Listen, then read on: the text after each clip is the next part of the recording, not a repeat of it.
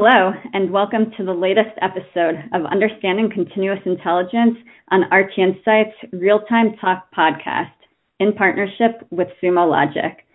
I'm Lisa Damast, Senior Editor and Head of Marketing at rtinsights.com, and your host for today's discussion. Joining me are RT Insights Editor in Chief, Sal Salamone, and RT Insights Industry Analyst, Joe McKendrick.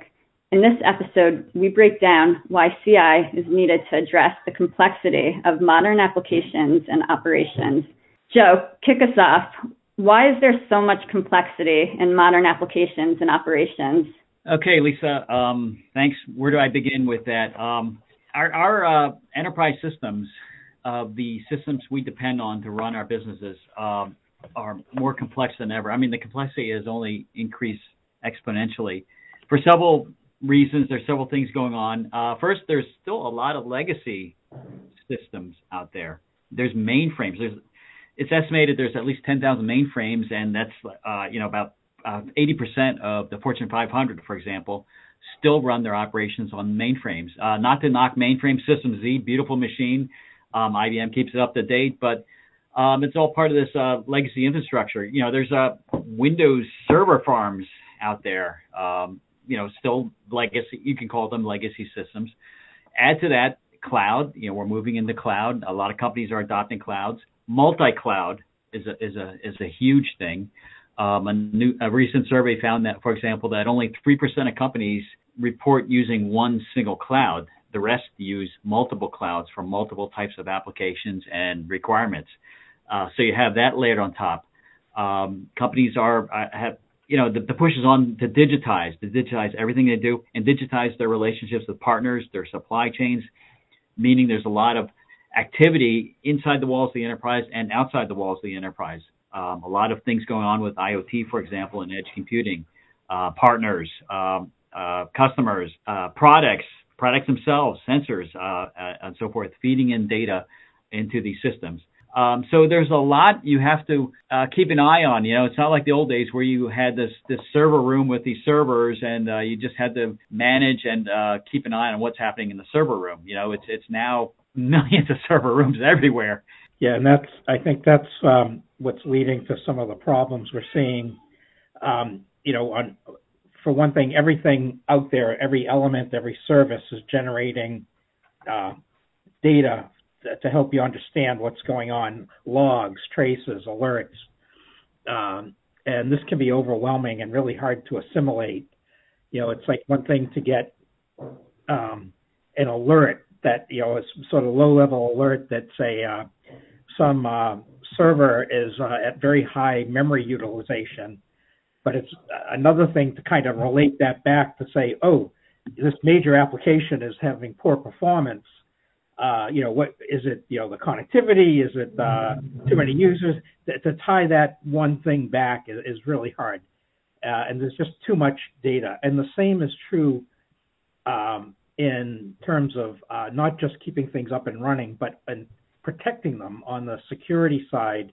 There's so many uh, indications uh, that may be a, a tip-off that something's being breached, but you you can't connect all the dots typically with the, the existing tools out there. They're all siloed, and uh, and um, there you get overwhelmed with the number of uh, information to help you understand what's going on. So that's that's one thing. The other thing is that with these, these complex applications today, there's so many hidden interdependencies that it's hard to sort out and understand what's going on. There's a great example at the start of the uh, pandemic. Um, um, uh, a, weather forecasting app, a national weather forecasting app, uh, the short-term forecast quality declined significantly, and they um, just couldn't figure out what it was. And it turned out that uh, one of the big feeds, one of the big data sources for this was, you know, temperature, wind data, uh, pressure data from commercial airlines uh, that automatically got fed into this model. And here's here you have this case where airline traffic shut down, so uh, here's this major model suffering in quality. But to tie those dots together took quite a bit.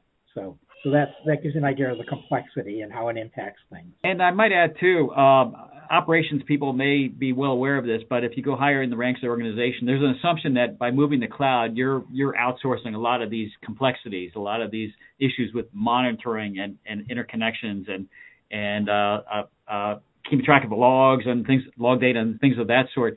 There's an assumption, again, as you got higher up in the organization, an assumption that it's turned over to the cloud. We don't really need to do that stuff anymore, and that's wrong. You know, uh, even AWS, like, you know, it, it's a huge platform um, you still need to keep on top of what's going on with your your applications and and your uh, uh, functions running out on AWS or Microsoft Azure or what have you. Great, great points. So, how does all this complexity impact operations and and security?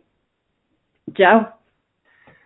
Well, um, again, and and and Sal was uh, made a great point of this. It, it's um, it, it, the visibility is is very is very difficult. It's very difficult to get a sense, a, a, holistic view of what's going on across all these various systems and, and all these layers of, uh, of, of systems that you have out there. Um, and Sal, you just uh, actually uh, put together a great article over RT, RT Insights on uh, AI ops. In fact, there are a couple articles I saw running over there. Um, talking about the importance of AI ops. Uh, there needs to be a way to automate uh, this this process, a way to automate your ability to, to observe what's going on, your ability to uh, apply security, to apply uh, you know reliability uh, across your systems.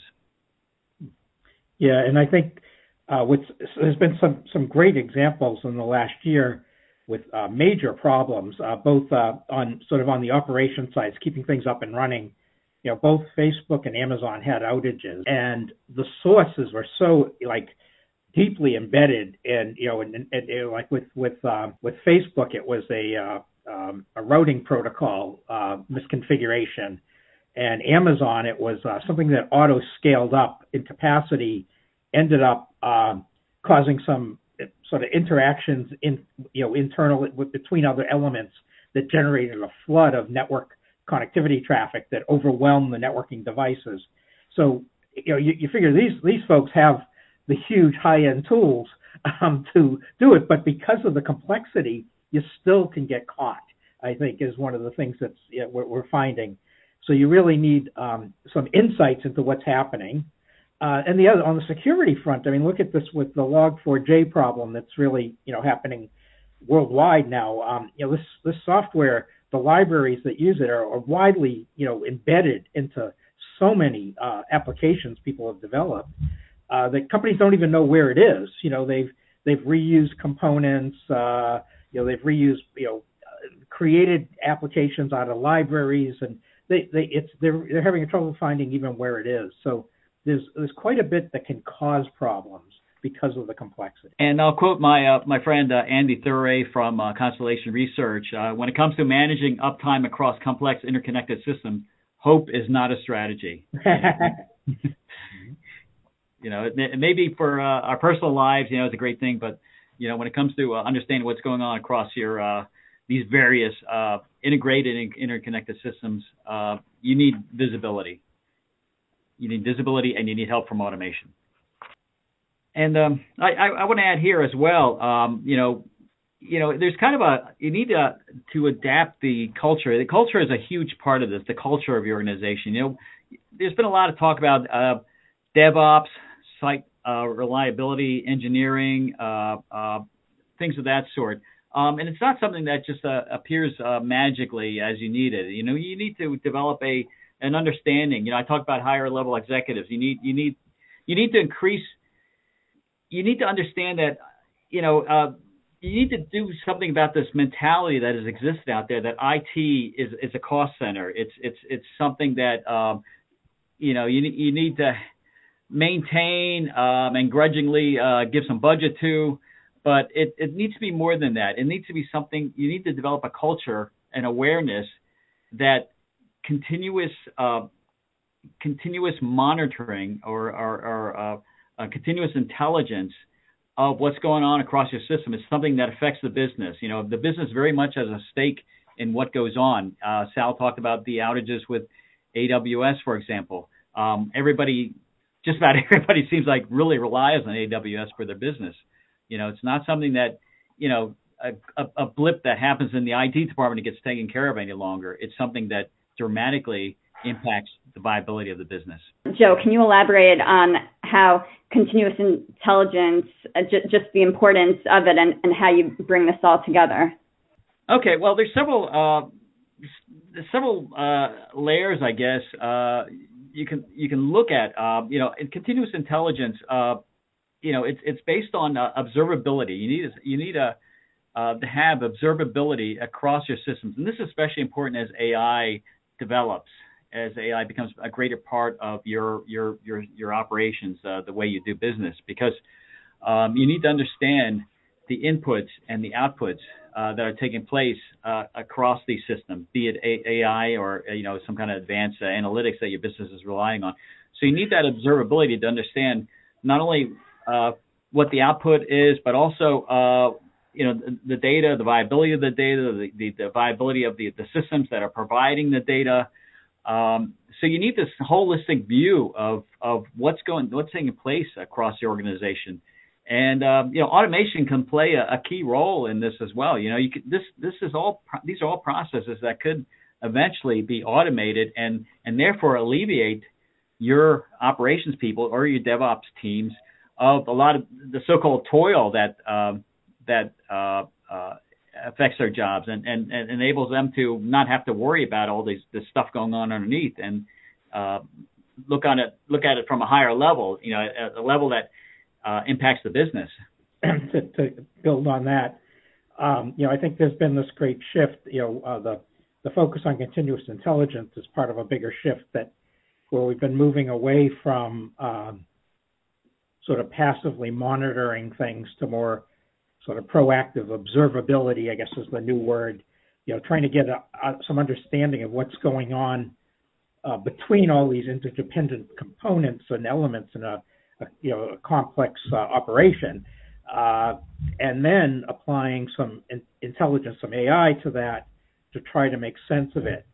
And I think where CI is really coming into play, continuous intelligence really coming into play, is not so much um, uh, diagnosing problems, but sort of prioritizing things for the human to step in. So uh, you may be flooded with tons of you know low level alarms, but uh, all marked critical, or not, but all, so many alarms. But how do you tell which is you know which which is the thing to act on? Um, so you, you need that um, to help resolve the uh, speed up the time it takes to resolve these performance problems and to prevent attacks. So that's where we're seeing CI come in uh, mostly. And I always thought one of the paradoxes of AI is that you know the purpose of AI is to kind of reduce the need for for uh, human labor.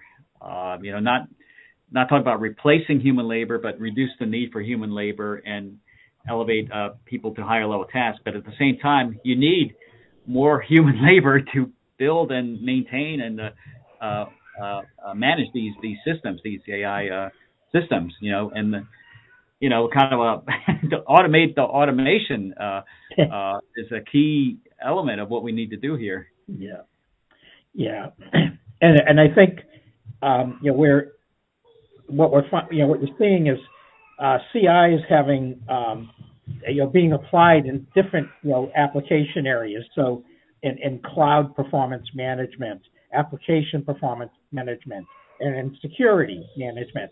So now all of these fields have their own tools and um, have relied on them for many years. And this is just uh, something maybe like a higher level uh, uh, thing that can be used to help make sense of this bevy of tools that you have, you know, the information that's coming from all of them. These are great points, Joe and Sal. Thanks for breaking this down for us today. For more information on continuous intelligence, visit the CI Insights Hub on rtinsights.com. Great. Well, thanks for having us. Thank you.